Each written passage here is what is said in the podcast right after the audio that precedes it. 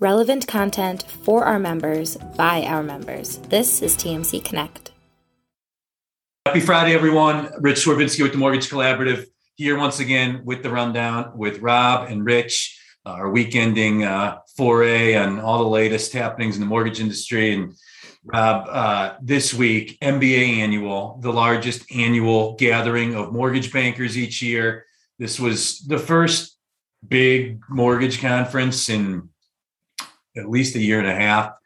And uh, a lot of people there. It was great to see everybody. You know, a lot of people we haven't seen in a long time. And I'll avoid the confusing, controversial opening question and just ask you your immediate, most notable takeaways of the week.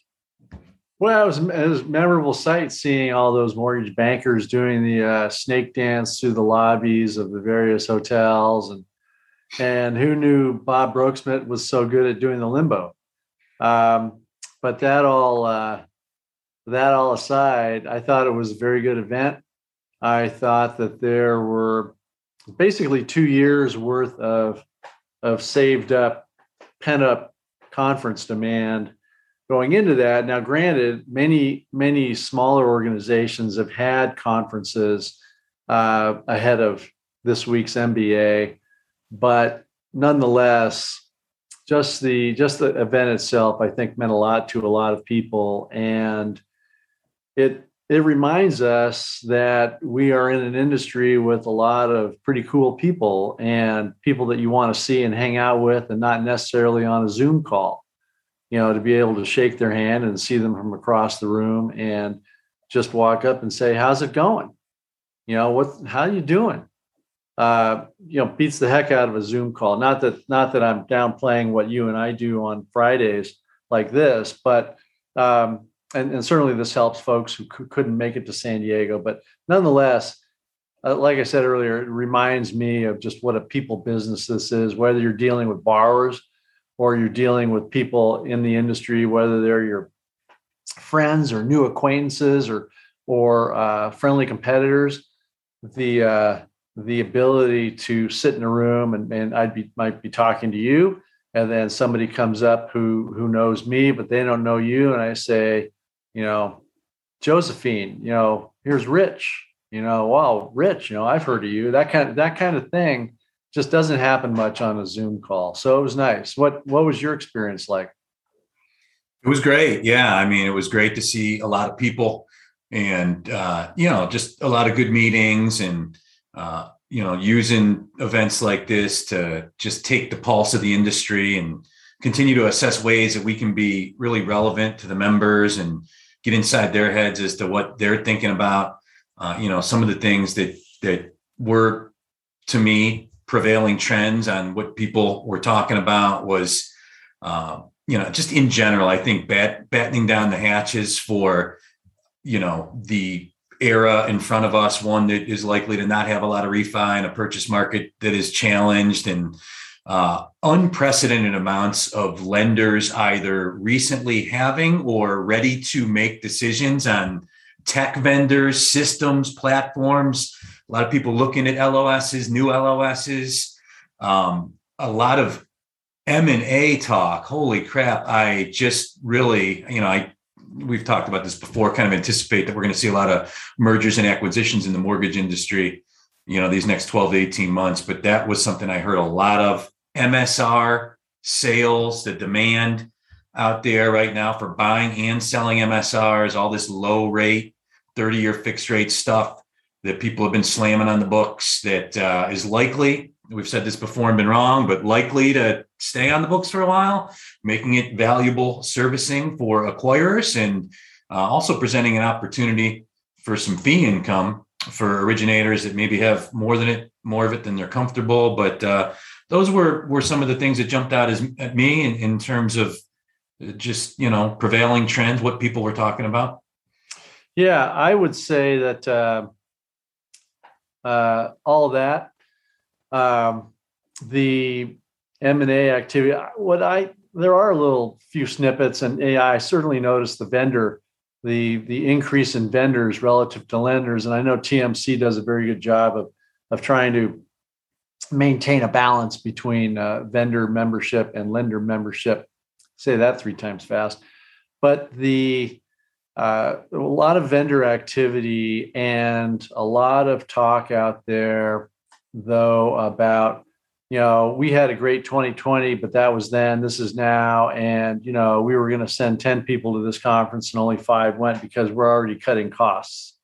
So it doesn't it doesn't take long for mortgage companies to uh, scale things back and stop stop spending money despite having a, a, fantastic 2020 so we'll see you know going forward how that works out but the the overall mood was very good i've i've published in my commentary the names of some good vendors that are out there and i, I let me let me start that all over again in my commentary i published the names of vendors some of the more interesting ones that I had never heard of. Uh, we were walking down the street. Uh, uh, I was walking with uh, some some Wall Street buddies of mine, and there was a company uh, that you know was is into web security, you know, cyber security.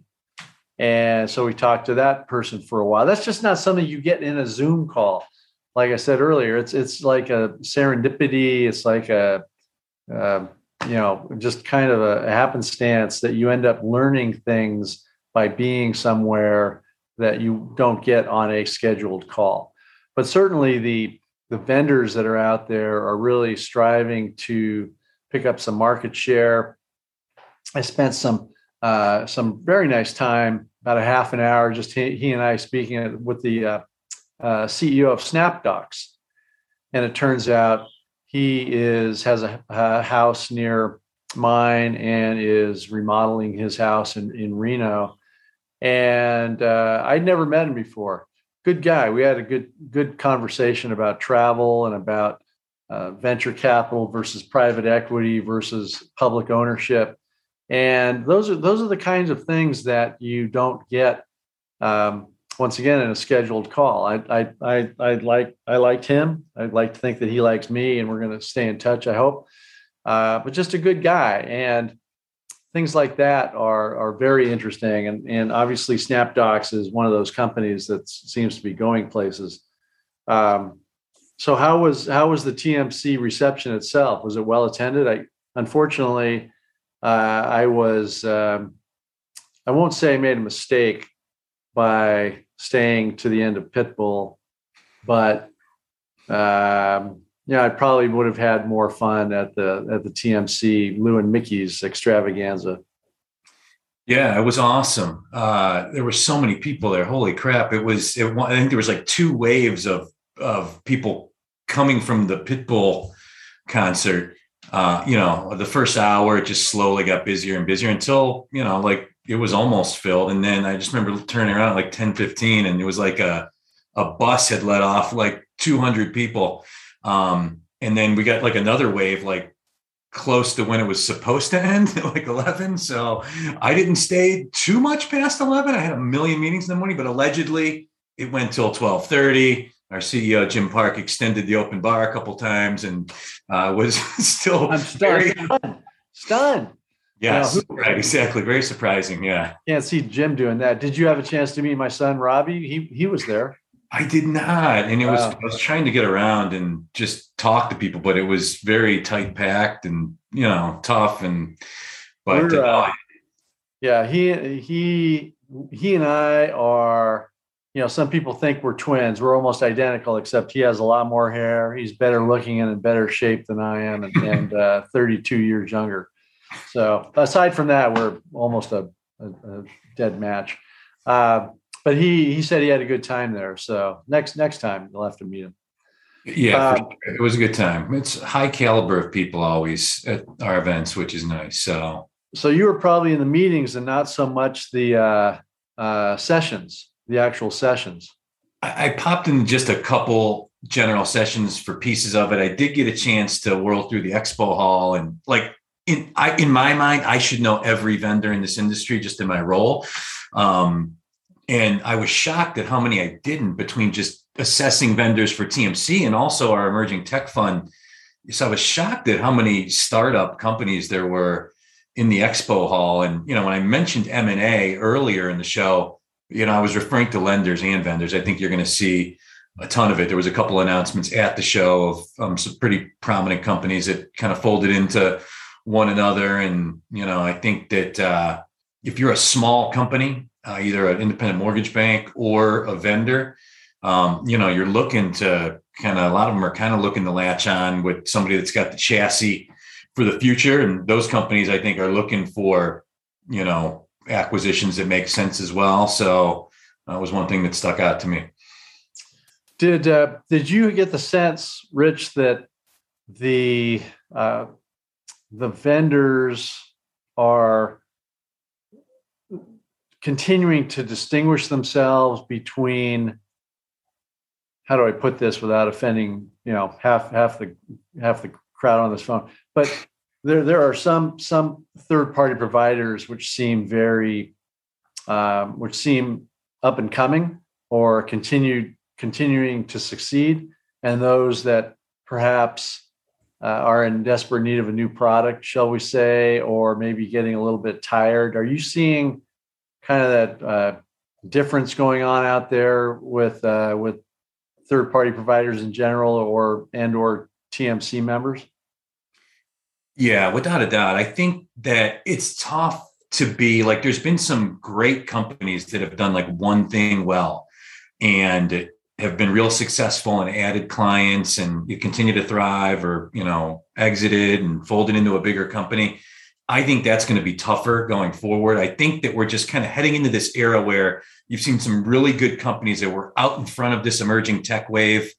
Obviously, Ellie Mae and Black Knight and like the Simple Nexuses and SnapDocs is one you mentioned that's doing some good things. Like they're amassing customers and doing some really great things, and they're making strategic acquisitions as well. I think some of these POSs are starting to become full end systems. And I, I, really think like when you look into the future, loan origination systems five years from now, it's probably going to be Ellie Mae, it's probably going to be Black Knight, and it's probably going to be some of these other platforms that are acquiring customers very quickly that aren't currently loan operating systems. So uh, I would say growth by acquisition is a smart strategy in, in mortgage lending. And I think Black Knight is evidence of that. They're They've made some really smart acquisitions that have contributed to recent growth.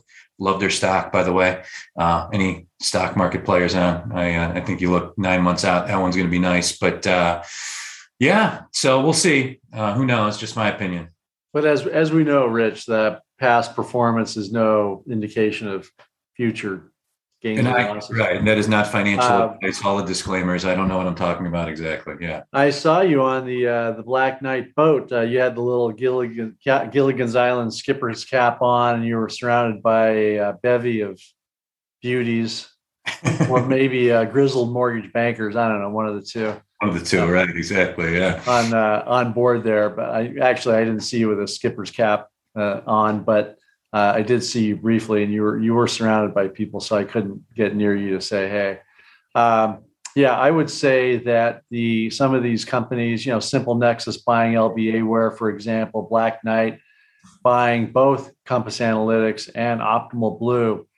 Uh, it'll be interesting to see uh, between now and the next MBA conference, which is in Nashville next October, which is uh, really really a, a dreary uh, city, you know, there's no there's no celebrations there, no bar, there's no restaurant scene in Nashville, uh, right? So it'll be interesting to see if the if the some of these aggregators, or I should say, some of these vendors who have been aggregating vendors and third party providers continue to grow, or maybe they uh, maybe they get so big that they they feel that, that they have all the bases covered and uh, don't want to grow anymore and they're just going to continue to improve their product. But the whole point of what I see them doing out there is is trying to reduce this friction, uh, which way back when Angelo Mozilo talked about at Countrywide, he said, you know, we're just trying to reduce the friction.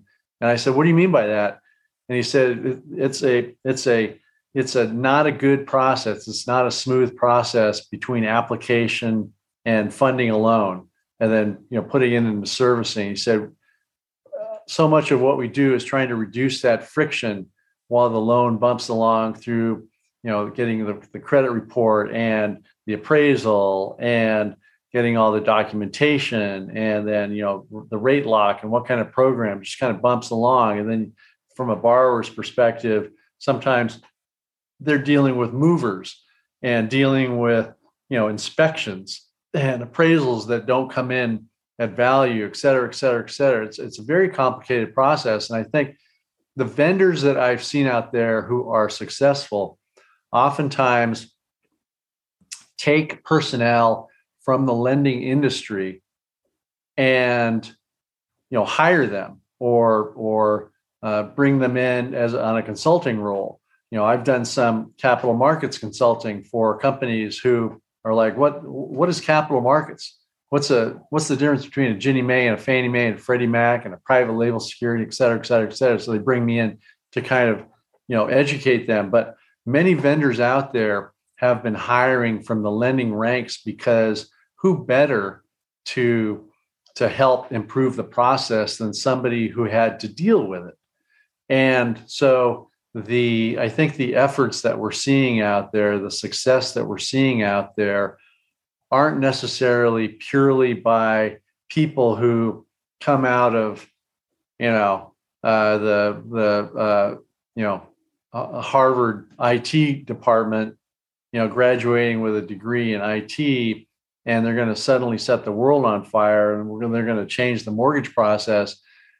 The third-party providers I see out there who succeed might have that as kind of a backbone, but they bring in people from lending because those lenders, whether it's a loan officer, a capital markets person, or whoever, they they know the business, and there are reasons why things are done a certain way in our business and and we on the call understand that somebody with an IT degree from from 3 months ago might not understand that so well. And so the good companies out there are able to to meld the two and, and blend the input from from all parties and come up with a product that that come up with products that really work. So it is fun to watch some of these vendors, you know, LBA ware grow and grow and grow, and now they got bought by Simple Nexus. It's fun to watch companies from my perspective who I think, yeah, that's pretty nifty. You know, why didn't I think of that? Or even if I had thought of that, it's pretty neat to see somebody execute and then succeed. And I think we'll see more and more of that as we go forward. Uh, and especially if if some of these vendors are purchased by larger shops larger third party providers, um, you know, it'll be even more interesting. I don't know. It's always an interesting, always an interesting business, right? Never, never, never a dull moment. And yeah, I I agree with you. So. Uh, this is the rundown with Rob and Rich. I'm Rich Swerbinsky with the Mortgage Collaborative, joined as always by Rob Chrisman, just kind of recapping uh, our thoughts and takeaways from the MBA annual convention earlier this week in San Diego. some new stuff, some announcements, as always, Rob at MBA. Sandra Thompson spoke and uh, announced some changes with Fannie and Freddie, uh, some relaxed guideline stuff for refi now and refi possible, allowing up to 100% area median, um, allowing desktop appraisals to continue. Another no brainer, but something that was met with uh, pretty loud applause. And the projections for the MBA, Mike Fratantoni, I mean, this blew me away all the projections are starting to come out now for next year. You got uh, on interest rates, Fannie Mae is projecting an average of about 3.3 on the 30 year fixed rate next year, just slightly higher than we are now. Freddie Mac currently projecting 3.5%. MBA projecting rates to go up to 4% to 30 year fixed, like by early fall next year. and I, it was very surprising to me until I thought about it more and think about it. If you're MBA, one, you want to you know, you don't want to overshoot on your projections. And think about it. I read that when it really set in was the next morning. I'm reading the news headlines. Fox, CNN, MBA economist pro- projects 4% 30 year fixed rates next year. Refinances, right? They're pumping more, they're pumping more uh, volume into the industry. No? No, they, they, they are. Um, to some extent, I think, as we've talked about on the show, some a few times, you know, you get into a situation where there's refi burnout, and there's so many people out there with two and three quarters or two and seven eighths, 30 year fixed. They aren't going to refinance for for rate and term, but they are going to at some point. The, the odds are good that they're going to need a uh, cash out refi or head towards a HELOC or a second. And what I was hearing was were lenders asking me about HELOC programs and second mortgage programs. And, you know, I put, you know, we put thousands, you know, you know, particular CEOs saying, you know, I put hundreds or thousands of, of borrowers into two something 30 year fixed rate loans and they aren't going to move. They like the school district they're in, they like the neighborhood, they aren't going anywhere, they got a great rate. But you know they have uh, you know credit card expenses or you know college expenses or they want to buy that you know mercedes sprinter and, and tootle around or something or whatever might be they're going to need some money and so the the thinking is all right what can we do to help our our our previous borrowers if, with their money needs and that's where you know that's where banks frankly have some advantages because they have some programs out there that can help their existing clientele with cash needs like that. Whereas an independent mortgage bank is going to have to rely on their capital market staff to bring in some programs that can help. So it'll be interesting. I don't know. The we keep seeming we keep underestimating this market. I was uh, uh, uh, not to name names too much, I guess, but I was I was on a, uh, a panel with a uh, a well-known uh, person associated with MBS Highway couple months ago, and the the broker audience was eating up him talking about a one percent ten-year yield by year end, and I'm sitting there thinking, I just don't see it. But you know, who am I, right? The people who make predictions you know, the, the MBA, you got to give Mike and the, uh, Joel and Marina credit for changing their predictions regularly or revising them. Uh, because predictions, you know, I think there's an old saying about uh, God, God's laughing at God, the gods laugh at anyone who makes a prediction or something like that. And I, I tend to stay away from making too many predictions because people come back and they'll say, well, this is what you said. And I say, yeah, I guess I was wrong. Uh, not that the Fannie Mae or the MBA or Freddie Mac are ever wrong, right? But nonetheless, uh, I think I think there's I think the good companies are going to continue to originate a lot of loans out there, and maybe it's the expense of the smaller, less efficient companies that are out there.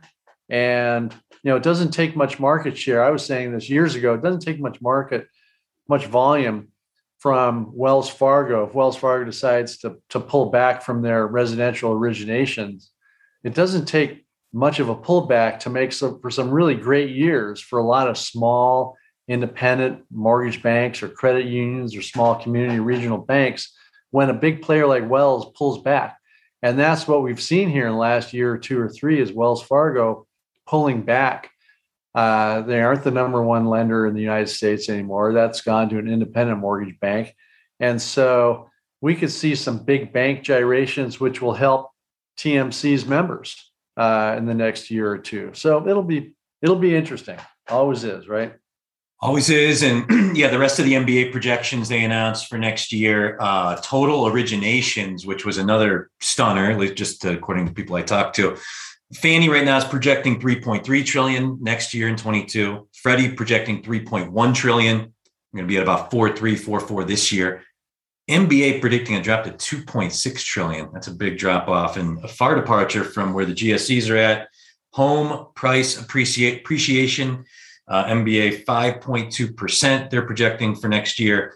Fannie's at 5.1 for their 22 projection. Freddie Mac at 7%. So for whatever it's worth, the the the 2022 projections are all out there and uh, you know fannie is the most bullish MBA is the most bearish, and uh, we'll see what happens. But the HELOC thing to me is fascinating because, you know, people have gobs of equity. We've chronicled it before, all the reports and stats that are out there.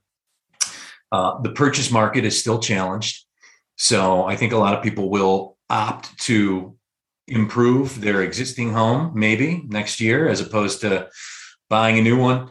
And, you know, cash out refinances, you can only go up to 80% and you have to refinance your rate. And if rates are higher, it's going to make it negative to do that. So I wonder if just the banks, their appetite for HELOCs and seconds and you know how that's going to shape up against the demand which i expect to be great demand maybe the greatest demand ever for heloc and home equity lending these next couple years um, will the banks be able to satiate all that and will any good secondary market you know there's really no good if you're an independent mortgage bank no super viable outlets in the secondary market for like standalone HELOCs. So maybe that's something that will develop next year. Yeah, I th- well, one could argue it's already developed. There's a company out of Atlanta called Symmetry, which uh, which has a HELOC program. In fact, I think I, I had an ad in today's commentary about it. I think that's something loan officers uh, might want to acquaint themselves with. But yeah, there there is opportunity. We we have an industry that's filled with some very uh, intelligent people and very competitive people. And so, uh, and they want to help borrowers and they want to make money and they want their borrowers to, to do well and, and, and be better off financially. And so, yeah, where there's a will, there's a way. I think, um, I think we're heading that way as we always do. We're pretty nimble as an industry.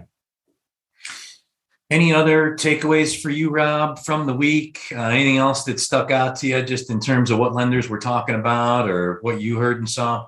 Yeah, um, I spent some time with the crew at PenFed correspondent talking about jumbo programs. You know, the the DU driven underwriting of jumbo programs is, uh, you know, that that's a, that's on that's that's a conversation topic out there. What once again, you know, trying to reduce that friction uh, between application and funding. And one of the way to do one way to do that, obviously, is is during the underwriting process. And gee, if it's good enough for Fannie, it's good enough for for a jumbo player. And DU is something that uh, private label security buyers understand. They they understand what it's like to have a loan underwritten and approved by desktop underwriter. And so to be able to apply those algorithms to a jumbo loan can make a lot of sense and it makes it easier to do jumbo loans. So that was another big topic that I heard in the hallways out there, people talking about that. Um, but uh, but really that was yeah, I mean we we hit we hit the high points. I mean there's there's a lot going on. It's um, it's a fun business to be in, you know. What can what can we say? Jumbo construction and HELOCs, you know, typically three products that there has not been a very liquid secondary market for, uh, all stand to uh, be much bigger parts of the pie uh, as we move forward here into 2022 and beyond. So it'll be really interesting to see how that all plays out. And so, I've got a question about conforming loan limits, and I, I, I keep making this point in my commentary. Sometimes I think I'm yelling into the wind when the Fannie Mae and Freddie Mac, or I should say the FHFA, just as a reminder for everybody, I know that you know PennyMac led off the show by kind of jumping by jumping the gun to some extent and and talking about new loan limits for their programs, and other lenders and investors followed suit. Historically speaking, Fannie Mae and Freddie Mac come out with their new loan limits for the following year right around Thanksgiving. So we got about a month to go before those officially come out. Now they may come out sooner, but that's t- traditionally when FHA says, "Okay, here are new loan limits for the following year." We've seen such appreciation in this marketplace over the last year, though, that these investors uh, and lenders have felt safe in coming out with with a, a their new conforming loan limits. They also have the financial wherewithal to hold on to some of this product until Fannie Mae and Freddie Mac start buying it themselves. So to be able to use DU or LP, underwrite these higher loan amount loans, and then deliver them into securities, into agency securities starting in January, I think is has been an interesting topic. I raised the point though, what's to stop somebody from doing it starting in you know July or August of, of next year? So the um, uh, I think it's a it's, it's, it's a brilliant marketing ploy. It certainly has the industry talking, but smaller companies, you don't want to be sitting out there having changed your loan amounts and have something go awry, and you're stuck with a uh, an unsaleable loan or something that you get a price hit on. But uh, yeah, it's been it's an interesting marketing ploy and and certainly turned a lot of heads. And you know, we'll see where we'll see where the agencies actually come out at the end of November with uh, with the 2022 limits. But that that was something else that some folks were talking about. But more the capital markets folks kind of said, you know, we get it. You know that that's that's that's a choice that they're make they're making, risk return kind of thing. Probably safe in uh, uh, given the appreciation the market has seen to to raise those loan limits up a little bit and, and get some headlines. Um, but anyway, that was something else that was being bannered about in the hallways.